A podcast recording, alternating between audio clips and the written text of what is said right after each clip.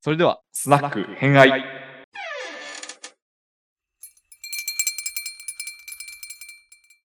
それをあの情報戦略をする上で普段からなんか例えば勉強してることとかってあるんですか？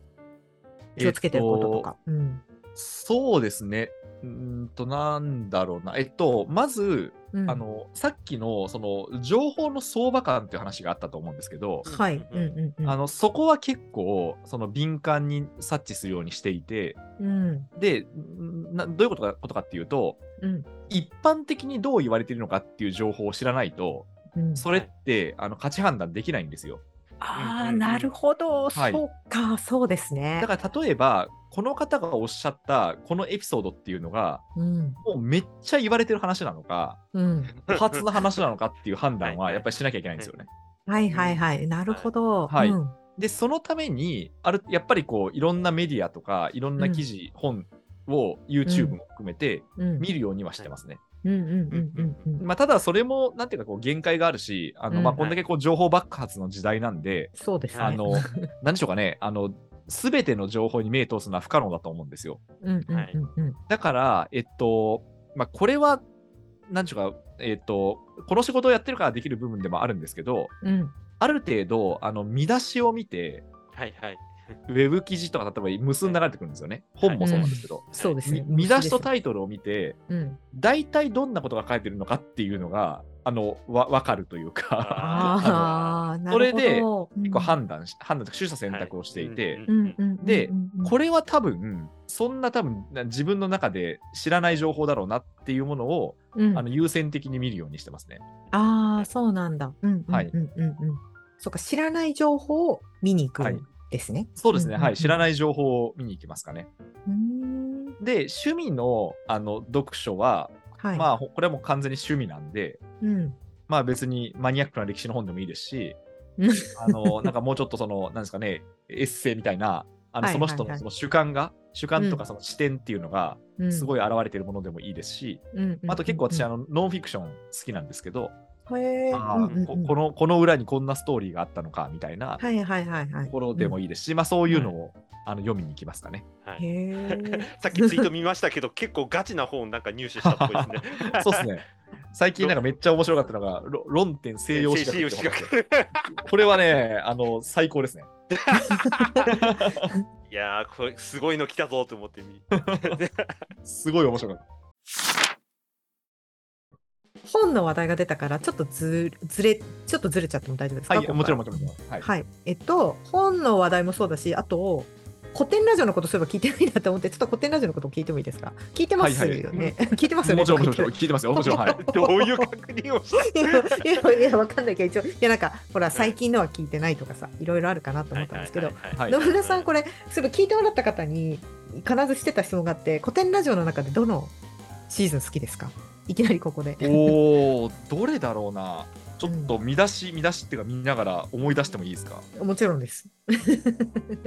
最近でやっぱり、あの、日露戦争はすごい面白かったんですよ。最新回だから、最新回1なるほど個前かな。うんうんうんいやー、そりゃ、そりゃあれはもう。そうですね。はいあれはすごい面白くて、で、ちょっと前だと、うん。うんえっと、エリザベス女王、あこの前お亡くなりになった方じゃなくて、エリザベスはい一世、うん、前です。は。はいいはいはいはい、はすごい面白くて、なんでかっていうと、うん。まあ、あのなんかこう制約条件の中でよく生き残ったなっていうふうに思ったうんうんあが。エリザベス一世だったんですよね。うん。あとは結構前のやつもいくつか面白いのがあって、えっと、アレクサンドロスとか、あと、げ現状、あの、ああ、現状仏さん。典のやつ、うん。あの辺は好きでしたね。で、なんでかっていうと、私結構、あの、歴史の中でも、あの、ネットワークの歴史が好きで、はいはいはいはい。おーへえ、なるまあ。交易とかネットワークとか、うんうんうんうん。まあ、要はその知識、人とか情報っていう、とか物っていうのが、どっからどこに伝わっていって、うんうんその結果何が起きたのかっていうのが、すごい、あの、そそういう類の話が好きなんですよ。あへえ、そうなんだ。そのはい人とかっていうことよりも、とか、まあ。ですです。だから、えっと、うんうんあんまり逆に興味がないのが、あの、うん au 単にあんまり興味がなくて、な はい。そうなんだあ。うんうんうんのどっちかというと、その構造の方に興味があるんですよね。ああ、なるほど。じゃあ、はいその、カエサルとか、そういうのよりも、もっとまあ今だ、うんそうですね、構造とかがはっきり分かってることの方が面白い。かうん。カエサルに関してはあのカエサルがそのどう動いたかっていうのも面白いとは思うんですけどうん。そうさせたようなうん。やっぱ社会背景とか、はいはいうんうんその結果何がどう変わったのかの方に興味がある。ですよね。あーやっもうぱり。あんま古典ラジオですね。う んあーそうそう。だからそこがね結構、あの古典ラジオさんのコンセプトとあの、はい。個人的にすごい共鳴する部分で、うんうんなんかそのうん実は深井さんに私取材させてもらったのが一昨年な一昨年なんですけどああ、そうなんですね。2020年なんですけど、うん。うん。その時に最初にした質問がそれだったんですよ。あの一般的な歴史を描く時って結構その英雄人物にフォーカスを当てますけど、うんあの古典ラジオさんってあの構造にフォーカス当ててますよね。それなんでですかっていうのが最初の質問だったんですよね。うわーすごいはいうわーそれはもう深井さんもうキラーンみたいになりそうですね。キラでもーンやっぱりみたいな。ねすごいそれをあのうん一リスナーとして感じてたんですよ。はいはいはい。なのでそこは本当にあ描き方が違うなと思ってうんうんあの聞きたいなっていうのは思ったんですよね。確かにあの人物ってすごく面白いけどあの、点になっちゃうんですよね。うん、そうですね。うん、結構それは確かにあの私超歴史弱者なので だったので、まあ、最近はちょっとあの少し分かるようになってきたんですが、はいはい。あのこの点点は分かる。例えば家康ってすごく面白いとか、うんうんうん。アレクサンドロスって面白いけどみたいな。でもなんか結局これだけになっちゃってて、はい。あの歴史って面白いよって話を聞いてもあのどこから突っ込めばいいか分からないみたいなうん。のが結構悩みだったんですよね。だそれをあの変えてくれたのがやっぱ古典ラジオかなっていうところがあって、やっぱりその、みね、歴史を学んでる方々もそうやって思うんですね。そうですね。うんうん、あでも、うん、あのそのなんていうかこうハードルを下げてくれくれたっていうまあ功績はやっぱ本当すごいなと思いますね。で、そのさっきのそのアレクサンドロスにしても玄城にしても、あのうん2人ともこう旅をした人なんですよね。はいはい。そうですね。もう本当にこう異文化のところまで旅をしていって、うんでその人たち、ちが動いたからこそ、うんあの本来伝わらなかったものが伝わっていってる、はいはいはいはい。あのね。という作用をしているので、ううん。ん。やっぱりその点でも、その2人は非常に面白かったなと思いますね。なるほど。ちなみにあれはどうですか、チンギス・ハンとかどうですか？あ、チンゲンさんもよかよかったです。はい。そう移動す移動するっていうとやっぱりそうですねはい騎馬隊かなと思っちゃって、うん今。うんえー、面白いですね。うんあの歴史の話もそうなんですけど、ちょっと野村さんのまた個人の部分をちょっと聞いてみたいなと思って。はい。あ、そうで、なんかあの、ちょっと古典ラジオのコミュニティ内で少し質問を取ってみた中にあったんですよね。その野村さんはいはに聞いてみたい質問があったんだけど、今ちょっとなんかぐるぐるしちゃってる。ぐるぐるしちゃってる。いいタイミングで。あでもまあ一個ちょっとじゃあちょっとぐるぐる収まるまで聞きたいんですけどあのその野村さんのちょっとパーソナル部分から聞きたいなと思っていてえっ、とうーんと歴史上の人物もしくはあの漫画小説、まあ、ドラマ何でもフィクションでもいいんですけどの中で好きな人物って誰ででどうしてそういう人が好きなんですか？みたいな、まあ、人物でもいいし。うん。いでやーさっきそうなんですよね。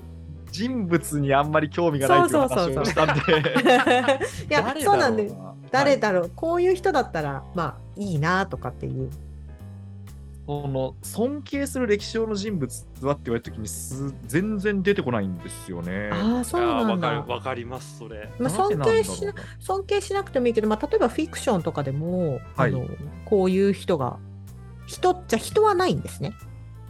いや、あのね思い、思い出せないだけであるかもしれないんですけど、でも多分思い出せないってことは、多分そこまで自分に影響を与えてないんじゃそうですよね。はい。はいそうなりますよね。構ね、いろいろ読んでるんですけど、うん、なんだろう、うわこの人になりたいみたいな、この人みたいに生きたいみたいな人はほぼないなくて、まあ、立派だよね、それぞれみたいな。感じなんですよね。じゃあ逆で嫌いなこいつ嫌いだわみたいなのとかってあります？それもない？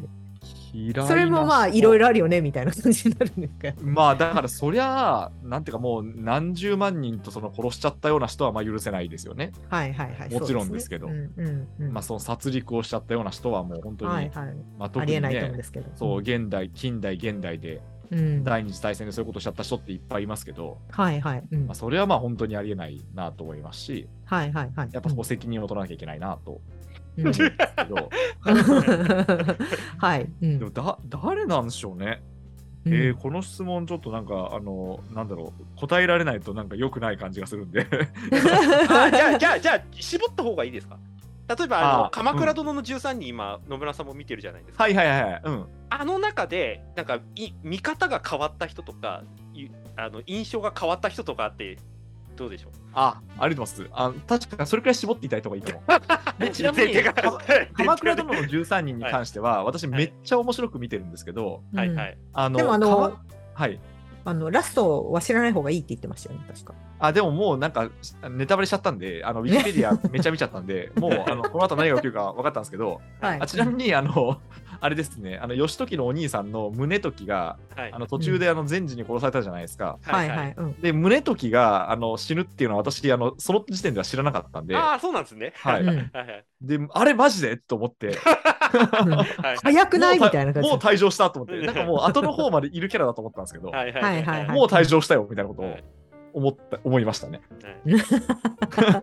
で、あの鎌倉殿に関しては、うん。あの正直あの、全然その予備知識がなかったというか、あはい。そうなんだ。はい。うん。はいもちろん、その日本史で、うん。あのえっと、北条時政が初代執権で、はい義時が2代目で、で3代目が泰時で、あうんご成敗式目ですねみたいなはいうん。はいことは、はいあのまあであのに教科書レベルでは知ってたんですけど、はい。うん。あんな何血みどろなのみたいな ことはあのはい。知らなかったんですよ。はいはい。うん。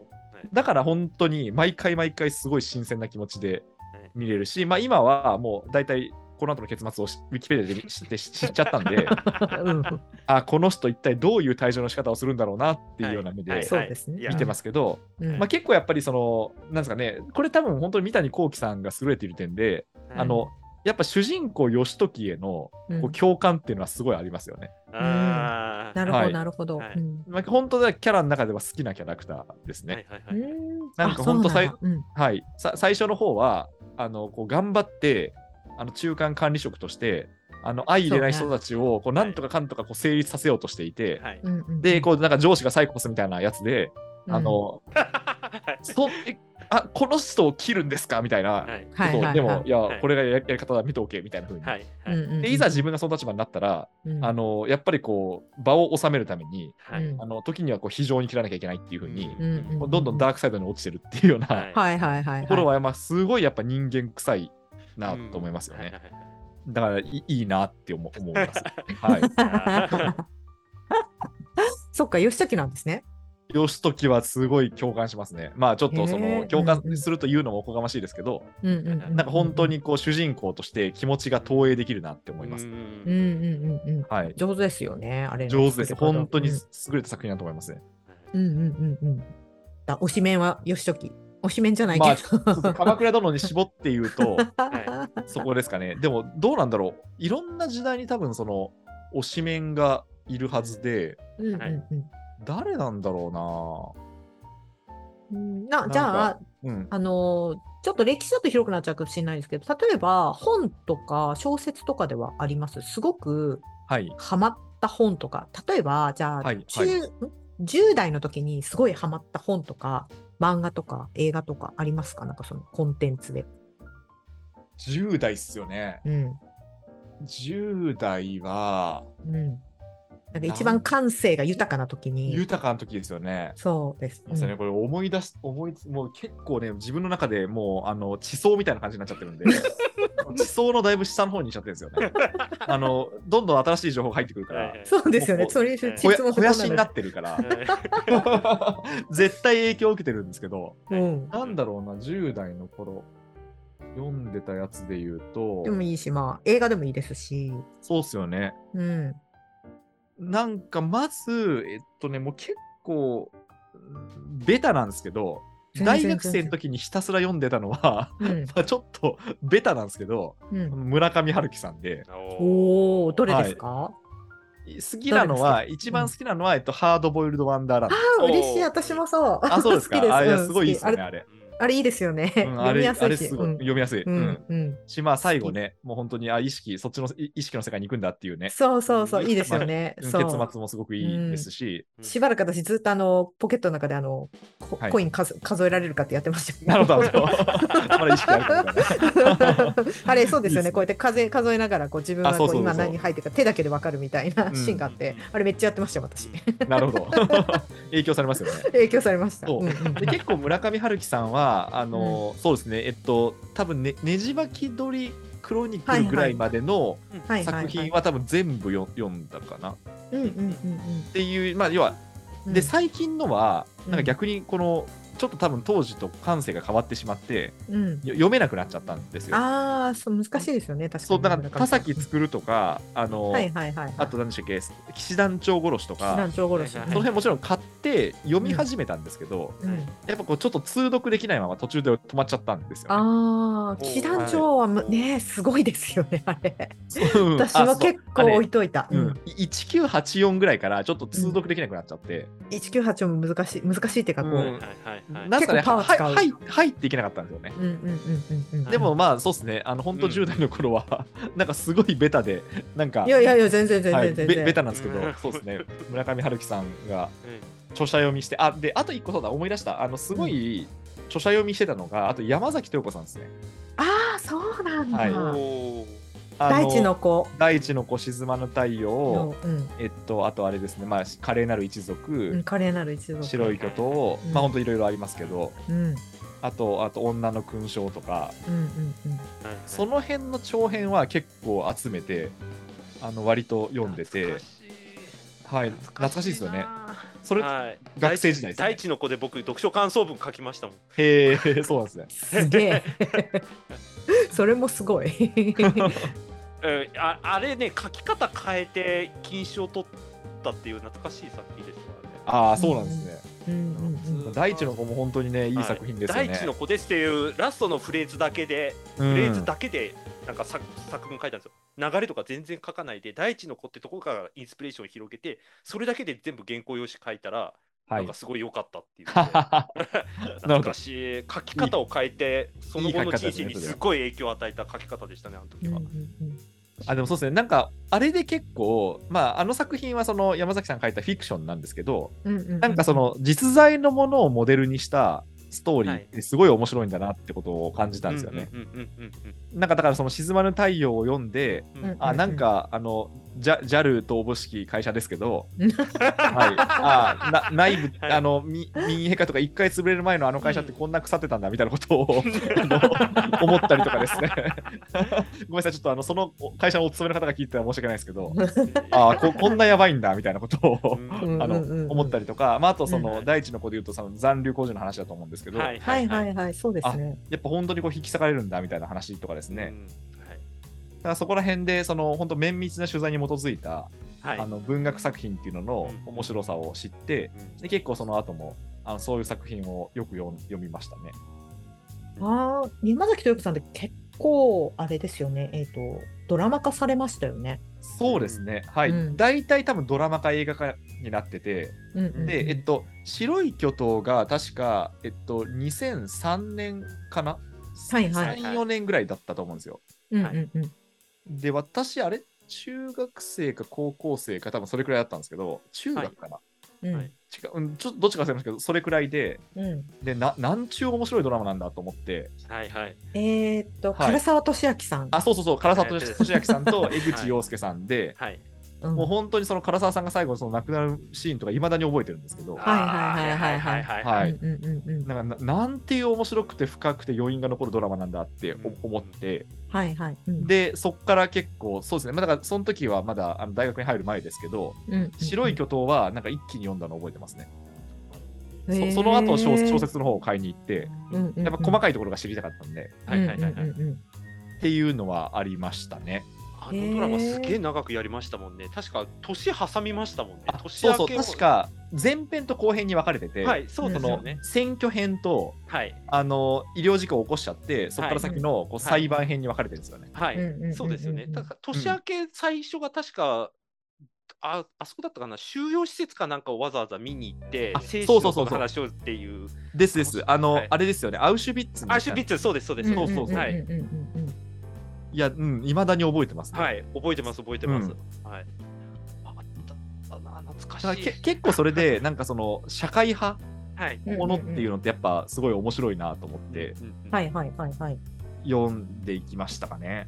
えー、いいですね。多分こういう話は結構あんまなかったかなと思って。あ、そうですね。いや、なんかうん今本当にあの、10代の頃何何読んでたのって結構思い出しながら喋っ喋ってました。そうあんまりあんまりね、まあ、社会人の話は結構されてるけどそのね、はい。大学時代とか学生時代に、まあ、どういうものが好きだったとかとかなんか好きな音楽とかなんか すごいベターな質問を知ってみたいなと思ったんですよ。確かに。音楽も、もう音楽はもう本当ももっとベタですよ。お全然全然。何ですか？ね超気になる。一番好きなのは、まあ、ぽいねって言われるんですけど、うん、はいあのね、スピッツですね。ああ、いいですね。スピッツいやもうほんえそれはもうなんか、はいあれですか？ロビンソンのあたりが好きなんですか？えーっとね、そうですね。多分ロビンソンは結構まだ小学生ぐらいだったんですけど、うんうんうんそうですね。多分、うん、あの辺、あの辺のなんかもう本当ミリオンを飛ばしまくってたうん。あの 時期とか、あとなんかその、なんだろう、割と初期の頃に買ったアルバムが、あの、リサイクルっていう、あリサイクルありましたね。アルバムがあって。で、あれ確か、あの、草野マサムネさんの意に反して、あの、うん作られたアルバムなで、そうんですよね。はい。はい。はい。だからそのリサイクルっていうちょっとなんかその腐したようなタイトルがついてて、はい。はい。はい。でその後あれが確か絶版絶版だからもうあのえっとリメイクでサイクルヒットっていうベストアルバムが、はい、なったんですよね。はいそうなったんですよね。うんはい、あのドリカムも前ありましたね、それ。あの、うん。レコード会社を変わるっていうことにぶち切れたあのドリカムの方が、はい。ベストアルバム出すなよって言ったら、その変わるぜ前のレコード会社がドリカムのベストアルバムを出して、あそうなんですよそれをドリカム自体はそう不本あの不本意だと思って、自分たちがレコード会社変わった後に、もう一回ベストを出したっていうのがありましたけど、なるほど。なるほどね、そういう裏の事情がある裏の事情が事情があったんでだからに2つか3つぐらいドリカムベスト出して全く同じ曲が入ってるやつを。へえそうなんですね。えー、すあでもごそうそういや。ここの話とかでも本当になんか超久々にしましたね。なんか多分ポッドキャストで一回もしてないような気がします。やった。やった。そう。結構なんか他のはいを聞いてても、本当にその ね、10代の頃の話とかないなと思って。そうですね。あだからそのもっと前、スピッツよりもっと前は、あのはいもうだいぶ昔に解散されしましたけど、えっと、ジュディ・マリだったんですよ。ジおュディマリ。またこれも懐かしいやつはいが。懐かしい。であれもあの、シングルもそうだし、あとあの The Great Escape っていうあの解散する時のあのはいベストアルバムがあったんですけど、はいまあ、あれ本当に擦り切れるぐらい聴いてましたね。おお 懐かしい。はい、懐かしいですよね、あれ。もそうですよね懐かしい。はいもうそこら辺まで行くと、だって CD、カセットテープ、MD とかそういう時代あそうですねカ、カセットテープじゃないんですけど、私の場合 CD と、はいえっと、MD の MD ありましたね。時代で、は いで本当にあのえ MD でもうレンタル屋でもうめっちゃ借りてきて、なんかマイベストみたいなのを作るのが、作ってましたわかった、マイベスト作ってた。めっちゃエモいですよね。すっごい作ってました。作ってました。す作ってました。多分今でも実家に行くと捨ててはないと思うんですけど、ああ、なんはいかもうな何月マイベストみたいなの作ってて、あった でオオリコンチャートを見ながらあの、はい適当に CD 借りてきて、うそうでそうそれをなんか一個一個読み込ませて、うんはいあの毎月なんか MD で作ってましたね。ありました。ありました。あの昔はこうカップリングとかがあったから、はいはいはいそのカップリングだけ集めた MD とかありました。あった。そうですね、ちょっとマニアックなやつとかね。そうそうそうそうそう。作ってたはい作ってたよね。そういうのですよ作ね。あ、そうだ。作ってただから、その時期がそうです。だいろいろ思い出してきた。だからジュ、ジュディ・マリとスピッツと、あとあれですね、あの今、現役ですけど、あの、あ aikoです。 aiko が、割と多分自分がヘビーに聴いてたような。方々ライブとか行ったのはどいるんですか？ライブとかまで行った方。ライブはですね、ライブ行ったかなスピッツのライブは結局、なんか何回も応募して結局取れずにそうなんだ。行けなかったんですよ。うんうんうん。でも、ジュディ・マリはもう私がハマった頃には解散しちゃってたし、あ、そうね。はい。はい。なんだろう、あ、でもライブって何回行ったんだけどな、思い出せないな。と、1、2回行ったんですけど、うん。フェスみたいなやつだったから、ちょっとその、不特定多数が何人か集まるようなやつだったと思うんですけど、ああ、なるほど。はい。はい。はいでもちょっとあんまりそのあれですね、そのライブで、あの、がっつり行くほど、はい。いや、あの、っていうほどのファンではなかったですね。なるほど。はい いやいやいや。で、あ、うんそうだ、だから、あれ、思い出した。えっと、結構、あの、自分がその大学ぐらいから、あの、はい社会人の頃に、はいまあ、やっぱりこう、オリコンチャートハックみたいなのがやっぱり流行り始めて、あー、ありましたね。はいまあ、ちょちょっとごめんなさい、あの、あえて実名を出しちゃいますけど、はい。うん。例えば、その、なんだろうな、えっと、ジャニーズ、はい。えっと、 EXILE 系、はい。うん。なん AKB48 みたいなので、はい。そのもうチャートの上位が席巻されていた時代だったんですよね。あー、ありましたね。はい00年代後半からはいはい。2010年代って、はいはいでその時にやっぱりちょっと音楽への熱が冷めちゃって、あー、なるほど。わかります。私もあのあたり J-POP 聞かなくなっちゃいました。あ、そうそう、全然ジェップでもうん聞かなくなっちゃったんですよね。はいはいで、やっぱりその、なんていうか、別のところにやっぱ興味がどんどん移っていっちゃって、はいうんうんうん音楽聴かない期間が結構あったんですけど、うん本当になんか、だから社会人になって、つい 5, 5年ぐらい前、はいもう2010年代も後半になって、はいなんかそれこそストリーミングサービスとかにいっぱい出てきて、はいはいあの久々に聴き始めたら、あなんかすごい、あの日本でもいい曲いっぱいあるなと思って、うんうんうんまたなんかその聴き始めたっていうそんな流れですかね。。